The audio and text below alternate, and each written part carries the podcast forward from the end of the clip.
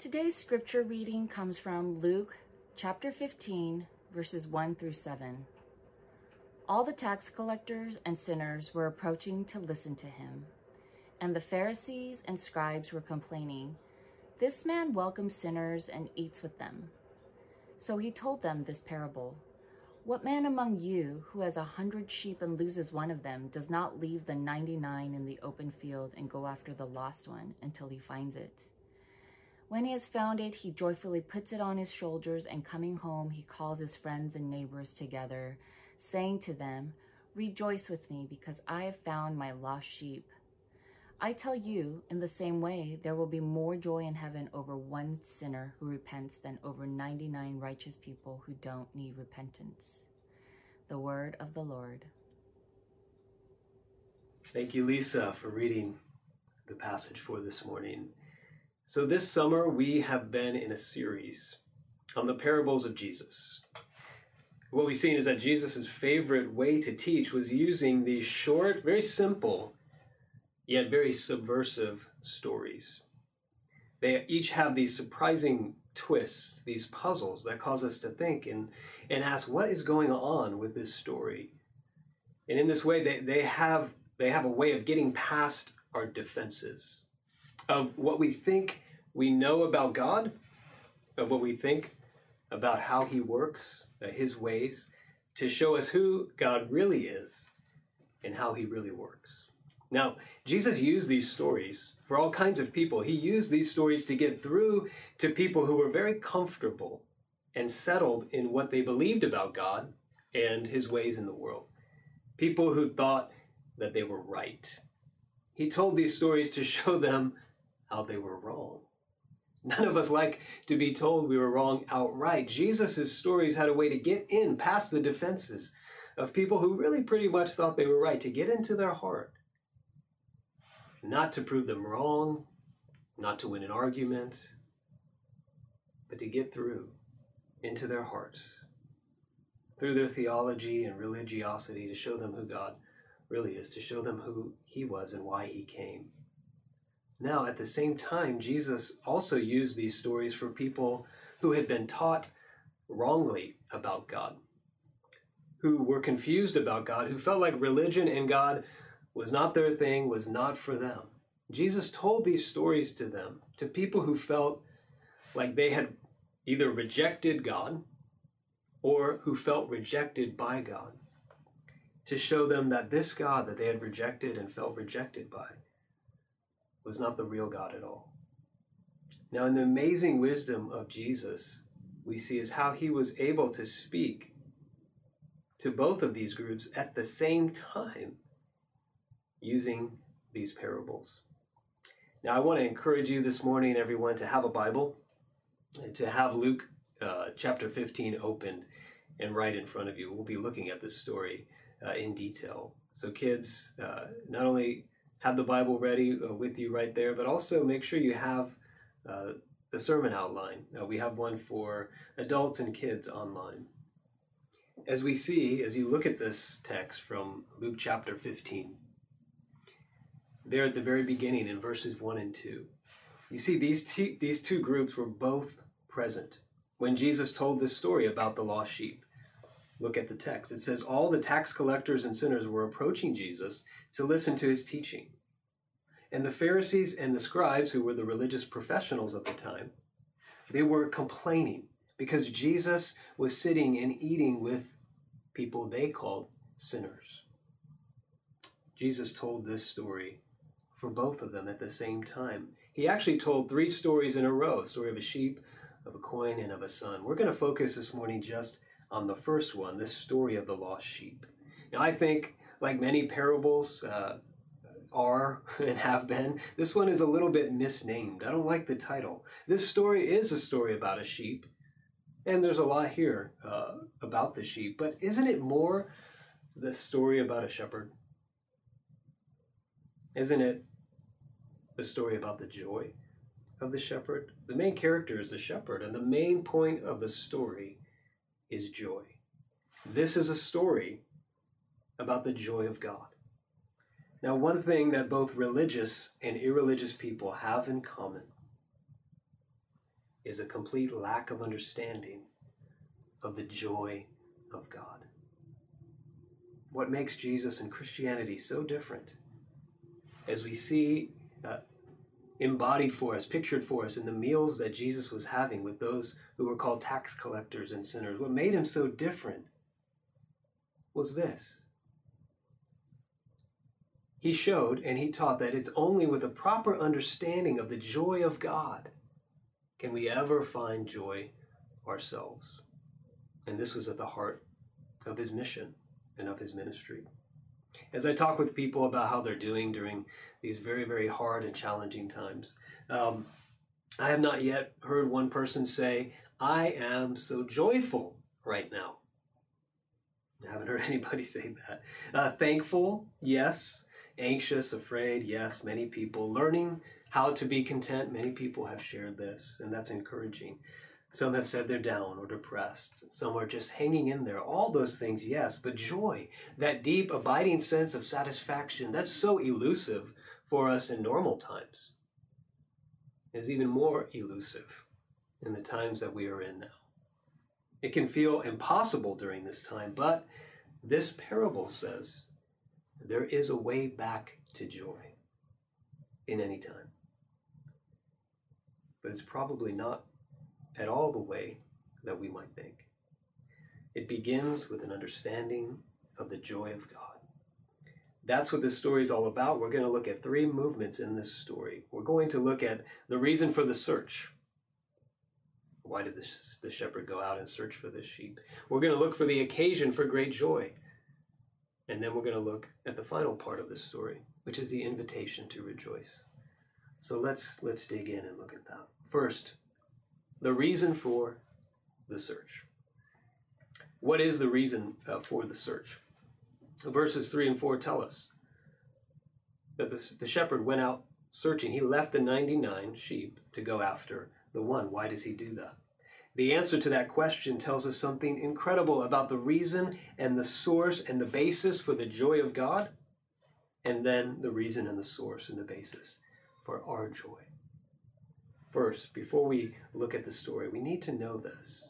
I want to lay some groundwork here. One of the basic tenets of Christian theology is that God is joyful. Did you know that? In and of himself, God is joyful. Joy is at the very essence of his being, the very core of his existence. He does not need anything else. But in and of himself, God the Father, the Son, and the Holy Spirit are, always have been, infinitely joyful. So the source of God's joy is not in anything he created. It's in and of himself. But another one of the basic tenets of Christian theology is that God's joy in himself is an uncontainable joy.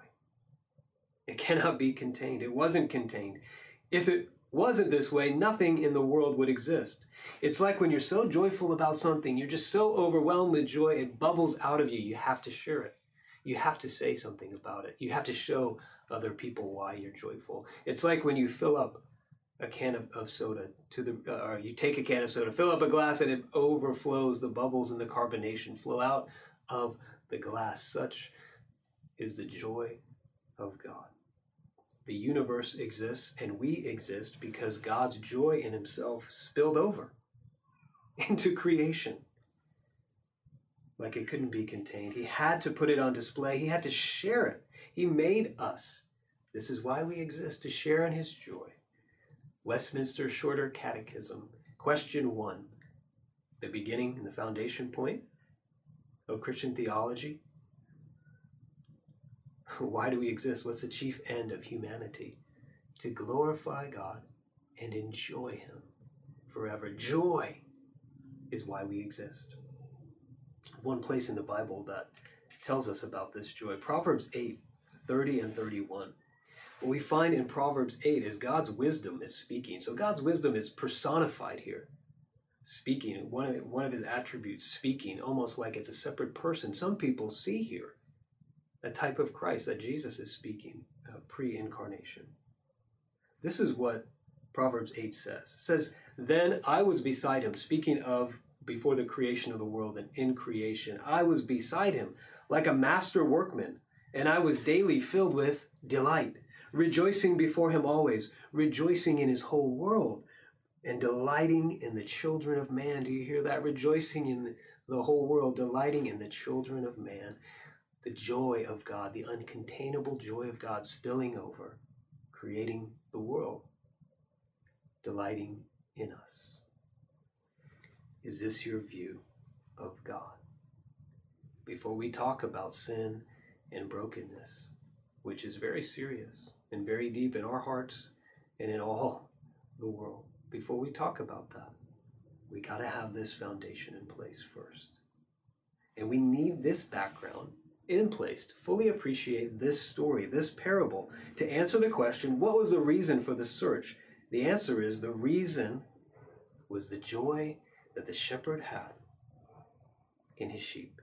How valuable this sheep was to the shepherd. Now, a lot of us are doing quarantine cleaning time and we're just cleaning stuff that we've never been able to get to garages you know underneath all kinds of places uh, things that we would never do in normal times now if you're cleaning behind your sofa and you find a long lost happy meal toy from like seven years ago or if you're cleaning behind uh, your sofa and you find some nasty dirty sock you don't rejoice and go crazy over that but if you find that long lost earring that you just couldn't find from so long ago. Or if you find the remote, you are so joyful. Why? Well, a Happy Meal toy or a nasty dirty sock is not valuable to you, but that earring is. And that remote is as well.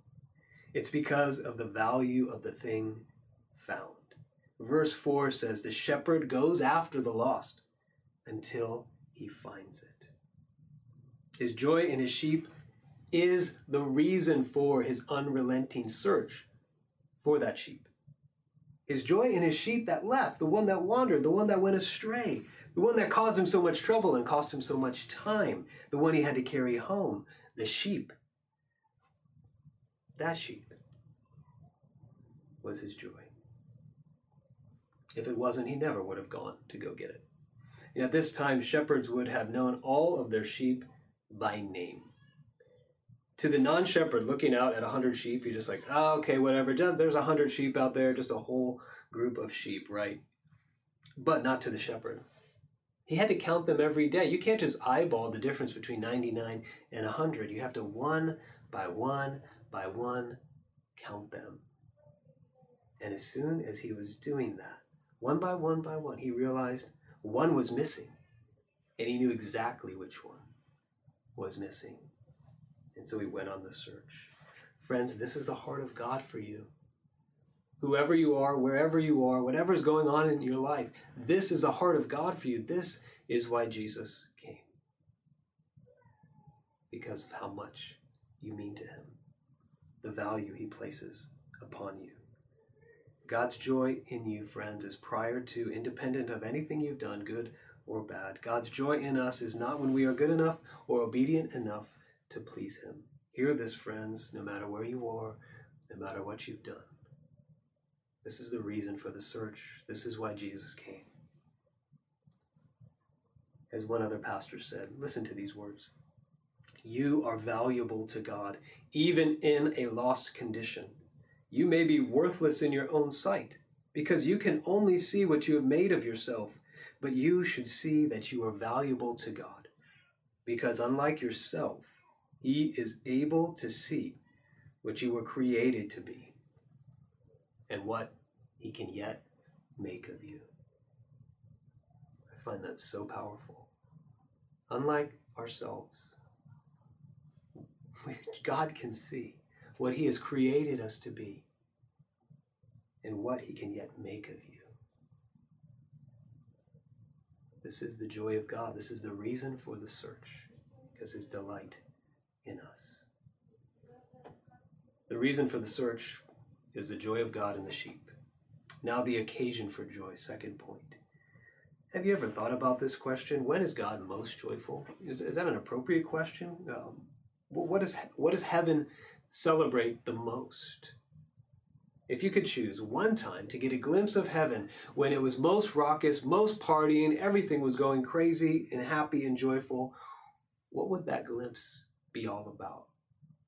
Why would there be so much joy? This story gives us the answers to that question. It's in verse 5.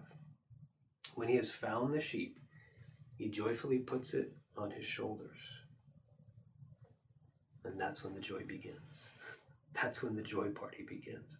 The reason for the search is the joy of God in the lost sheep. The occasion for great joy is the finding of the sheep. The sheep he so values and delights in had gotten lost, and now he has found it, and now he has it back.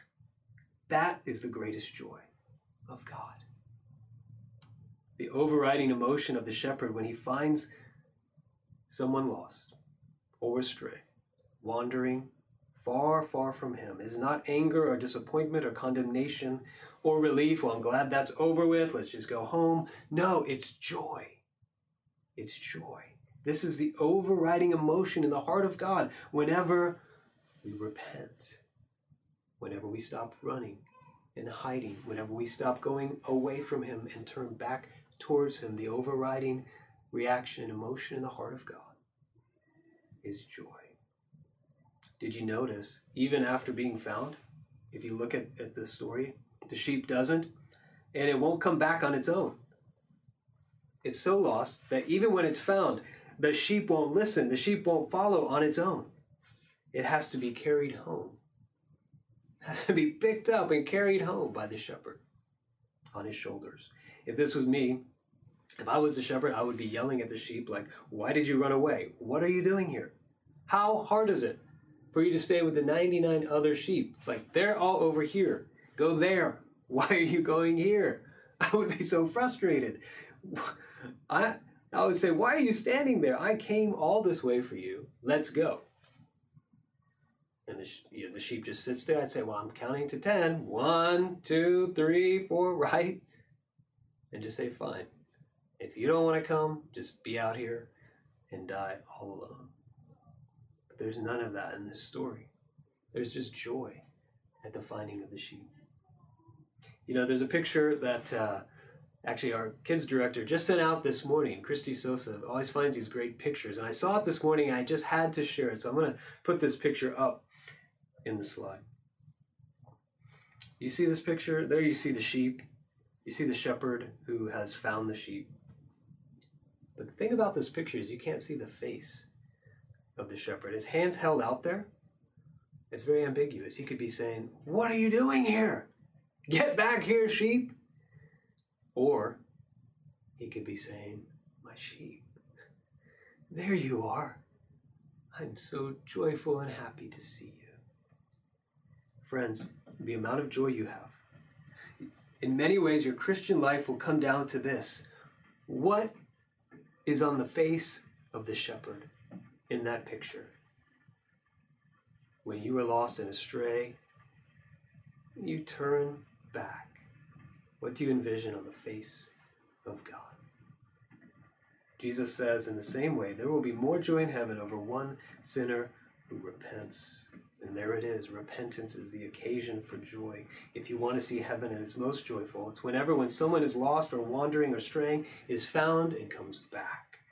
You know that feeling when you've lost your wallet or your phone? Unfortunately, I know that feeling very well because in numerous occasions I have lost my wallet and or my phone. But thankfully, I almost always get them back. Thank can praise God for that. The last time this happened to me, uh, we were at Disneyland uh, a couple years ago. It was my oldest son Elijah's birthday. We were there the whole day from start to finish, and so just as we were getting back, and it was uh, it was like ten o'clock. It was late. We were getting everything put back into the car, taking everything out, and I realized I had that moment where I went, "Oh no." Where's my wallet? I looked everywhere, tried to find it. I don't think I have it. At this point, we had packed everything and everyone in the car, and it's it's it's not easy just to just run back uh, to the entrance gate of Disneyland. So I said, forget it. We're gonna we're gonna go home. We're gonna rush home. I'm gonna rush right back and go to Lost and Found. So we did it. Took everybody home, driving back like a maniac to Disney. And I get there with like 15 minutes before closing. I've been on the phone with them. They say, come by to the to the gate, to the Lost and Found gate. And then I'm I'm running. I'm wearing for some reason my hiking boots. I think it was raining uh, that day, so I'm running. My knee was hurting from walking all day, so I'm like limping and limping and like mumbling, like please, please, please. And so that's I'm just running over there. I get to the gate and they say, let's go check in the back. It's just like, oh man, okay. They go back to the back, come back, and they have it. And so I just, I was just so thankful and joyful that I had my wallet, that it was safe, that I didn't go have to go through all the hassles of what you have to do when you lose your wallet. So I had to share the joy. I took a picture of it. There's my wallet. Um, on the day that I found it, I just had to text that right away to Amelia, my wife, and say, It's found. Thank God. Friends, this is times a thousand God's heart for you whenever you turn back to Him, whenever you repent. No matter how lost we become, whenever we see our sin, turn away, realize we're, we're moving away from God and turn back to Him. 1,000 times the heart of God, that feeling, that feeling of joy. The reason why I believe many of you, my Christian friends who are listening, don't have joy, and you will not have joy in your faith, is this repentance for you is not an occasion for joy like it is for God. Of great joy. When, when you hear this, the first uh, theses of the 95 theses that started the Protestant Reformation, uh, written by Martin Luther, when you hear this, one of our reflection quotes When our Lord and Master Jesus Christ said, Repent, he intended that the entire life of believers should be repentance. How does that sound to you, an entire life of repentance? Does that sound like misery, like groveling, like guilt, like burden, like always feeling like you never are ever going to measure up? Is that how it sounds to you? Or does it sound like celebration? An entire life filled of joy, like the joy in this story. In many ways, my Christian friends, the joy in our faith will come down to that. Here's how somebody put it based on this parable here. This is what sets Christianity apart from all other religion. God goes out to man, not man to God. And repentance is just us turning around and us seeing, He's after me. And He won't stop. Here's, I want to put this slide up. Uh, this story really gives us a description of the Christian life in a whole. According to this parable, here is the Christian life. That to sin is to run from the joy of God, what He made us, how He made us to live. To sin is to run from the joy of God. To repent is to run back into the joy of God. To rejoice is to know that God delights in me because of Jesus. Always. My sin, the penalty, the cost, the guilt, the shame of my sin was laid on Jesus. So when God runs after me and tells me, turn around, repent, it's not to condemn us, not to shame us, not to put a greater burden on us, but to invite us back into His joy. The joy of His loving heart and the joy of obedience. This is the Christian life. To sin is to run from the joy of God. To repent is to turn back to the joy of God. To rejoice is to know that I am rejoiced in because of Jesus. I've been reading a book. Uh, I pulled it off my shelf. It's a book I read a long time ago. It's by a pastor named uh, Dr. Martyn Lloyd-Jones. The title of the book is Spiritual Depression Its Causes and Its Cures. In the book, uh, Lloyd-Jones repeatedly points out that the devil, that Satan, if he can't keep us from becoming Christians, he uses all of his energy at making us into joyless Christians. I think that's true. And he will succeed if he keeps us from believing just one of those three things. To sin is to run from the joy of God. To repent is to run back to the joy of God. To rejoice is to know that God delights in me because of Jesus. Those three things Satan will go after and cause us to doubt or to fill those things with falsehood. But here, friends, the story says, What is the occasion for the joy of heaven? When does heaven throw a party? Every and any time a sinner turns back to the joy of God. It's the occasion for joy. So the reason for the search of uh, the reason for the search is what? It's the joy of the shepherd and the sheep. The occasion for joy is the finding of the wandering sheep and is being found by the shepherd. And third, the invitation to rejoice. After the shepherd gets home with the sheep on his shoulders, he calls his friends and his neighbors together, saying, Rejoice with me because I found my lost sheep. Okay, very obvious point that Jesus is making here is this God wants us to be joyful, God wants to share in his joy. He wants us to share in his joy with him, just as he always had from the foundation of the world. God wants us to be joyful. As C.S. Lewis once wrote, joy is the serious business of heaven, and God wants us to taste that joy. But the not so obvious point here is how we can miss out on this joy. You know, every parable, I said earlier, has like a puzzle, it has a twist, it has something surprising that makes us think, that causes us to go, what is going on in this parable? Where am I? And who am I in this parable? The twist, I believe, in this story is the thing that Jesus says at the very end, where he offers his comment on this parable, where he says, There will be more joy in heaven over one sinner who repents than over 99 righteous people who don't need repentance. Here is the surprise and the twist. Who are these 99? Am I one of the 99? Do these 99 people even exist? That's the question Jesus means for us to puzzle over, to wrestle over. And I think the answer is this the 99 people who don't need repentance, those people don't exist. The message of Jesus from the very beginning was repent, for the kingdom of heaven is hand. All of you, everyone, every one of us.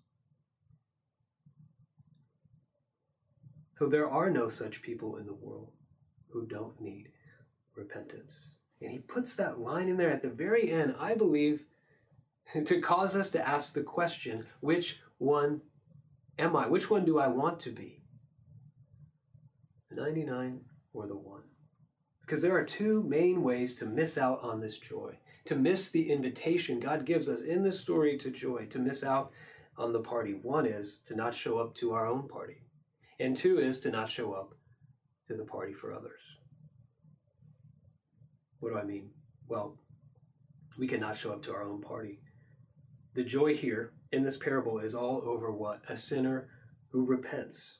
It's like this it's like somebody is out there with party invitations, going out everywhere saying, Hey, there's a party, you're invited. Oh, awesome. Oh, what's this party? Who, who is this party for? This party is for, it's for a sinner who repented. And you imagine your picture there on the party invitation. How does that feel to you? to have that as the description for your party. Here is a party of a sinner who repented. The first step, friends, to finding joy, to stepping into the eternal joy of God is admitting, I am a sheep. We talked about this a few summers ago when we went through our series on Psalm 23. We don't know God as shepherd. We don't know the joy of God until we can say, I am a sheep. Sheep are vulnerable, they are weak, they are not very smart, they're very stupid, actually. They're prone to wander off, and they get lost very easily and have no way to find their way home. They don't know how to do it, they're incapable. They're entirely dependent on the shepherd to come and get them. For us to say a sheep is for us to say, I am this. This is me in my sin. You know, let me share a, a quick story here on this. Now, I have some very sad news to share, but also some very happy news that hopefully makes up for the sad news. One of my favorite uh, stories. One of my favorite sermon illustrations of all time, especially when we're talking about sheep and shepherds, is the story of Chris the sheep, who was lost in Australia for many years, but who was found. Uh, I've talked about Chris the sheep before. Sadly, Chris passed away uh, recently. But that's the sad news. But the happy news is another Australian lost sheep was found this year. And this one had wandered away and become lost seven years ago. That's a long time. Seven years ago, there was a fire on this ranch, on this uh, shepherd farm, and the sheep was gone. And they thought it was lost forever. But this year, on Good Friday 2020, this Australian family was having a barbecue outside, and off in the distance, they saw this massive beast out there, and they said, What is that? And at first, they were pretty terrified. And then, as they went to investigate, they realized this is the sheep that was lost seven whole years ago. They named him Prickles.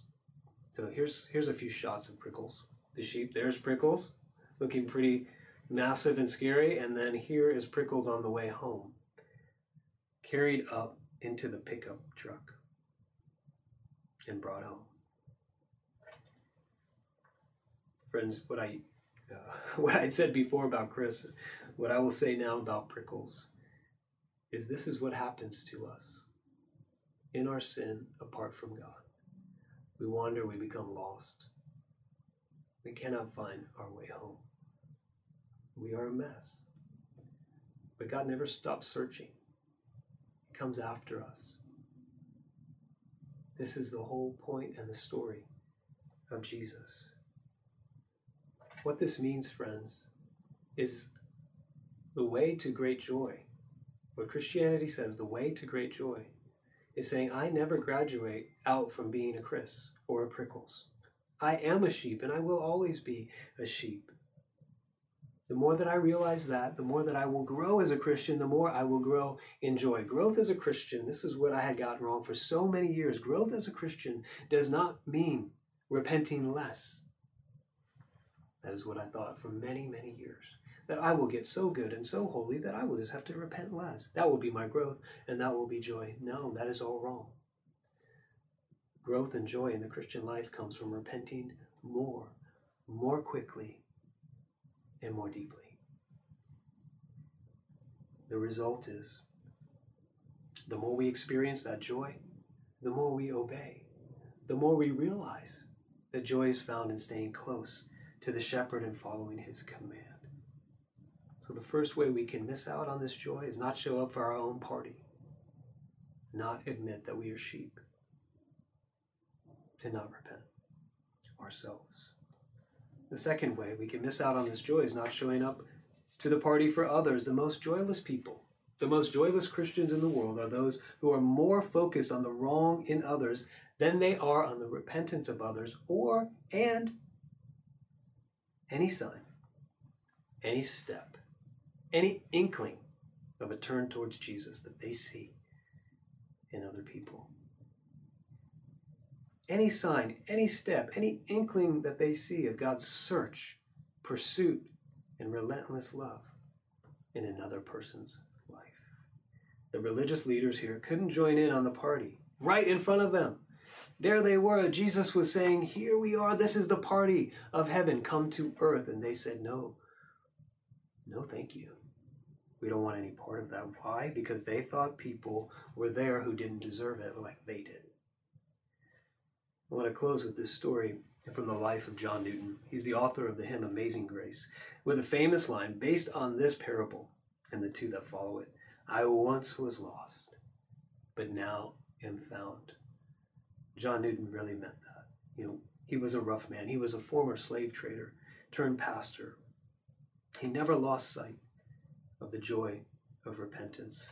He was once in a conversation with another pastor talking about someone who had claimed uh, to be become a Christian. So they were talking about this other person, somebody who said, "I'm converted. I'm a Christian now. Isn't that great?" And this other pastor, um, his name was Pastor Williams, Jay Williams, I believe. But this pastor said, um, "You know, I'm not sure. This guy doesn't go to church. He's supposed to go to my church. Maybe I've seen him once. His character is terrible." And he said, "He may be converted, though I am not sure." But if he is, I will never doubt that anyone could be converted again if this guy could be converted. John Newton said to him, I never did, since God saved me. This is the heart of a person who can experience great joy. I'll never doubt the work of God in any person's life. I can't because God saved me. How amazing, how joyful. It makes me smile, it makes me laugh because God saved me. The most joyful Christian is someone who learns to repent first, who is the lead repenter, the chief repenter, the person who is most ready to join the party with others. May God give us this joy. May God help us taste this joy in this time. I want to leave you with just three questions to think about. I'm going to pray through this as we close. And friends, as we go through this time when joy is so elusive, where we might feel like, is it is it even possible? Here are some questions based on this parable and all that we've seen this morning that I'd like you to consider. How might God be searching for you right now? In all of this, how might God be searching for you, pursuing you through this hard time? Secondly, how might God be leading you to repentance in specific ways?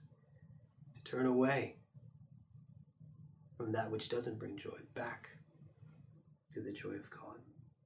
And thirdly, how might God be calling you to stop looking at the sin of others and rejoice in what He is doing in others? Let's ask Him to do these things in our hearts. Would you pray with me? God, we can hardly believe that this is true of you, the God of the universe, the one who made all things, that you are a God of this much joy, that you are a God who wants us to experience and taste this joy fully and completely. Lord, we come to you in this hard time when it is, we confess, very hard for us to experience or believe that this kind of joy is possible. And so I pray that you would show us how are you searching for and pursuing us? How are you seeking after us in our hearts in this time? We, we get so focused on what's not happening, what's uh, our difficulties, our circumstances. I pray that as we bring all that to you, we would also be able to ask and you would show us how you're searching for us. I pray also that you would lead us to repentance. Help us, Lord, in specific ways, in the ways that we are leaving behind, running away from the joy we were made for. That you would turn us back to experience the joy of your embrace and to stay close to you. Lead us in repentance, I ask.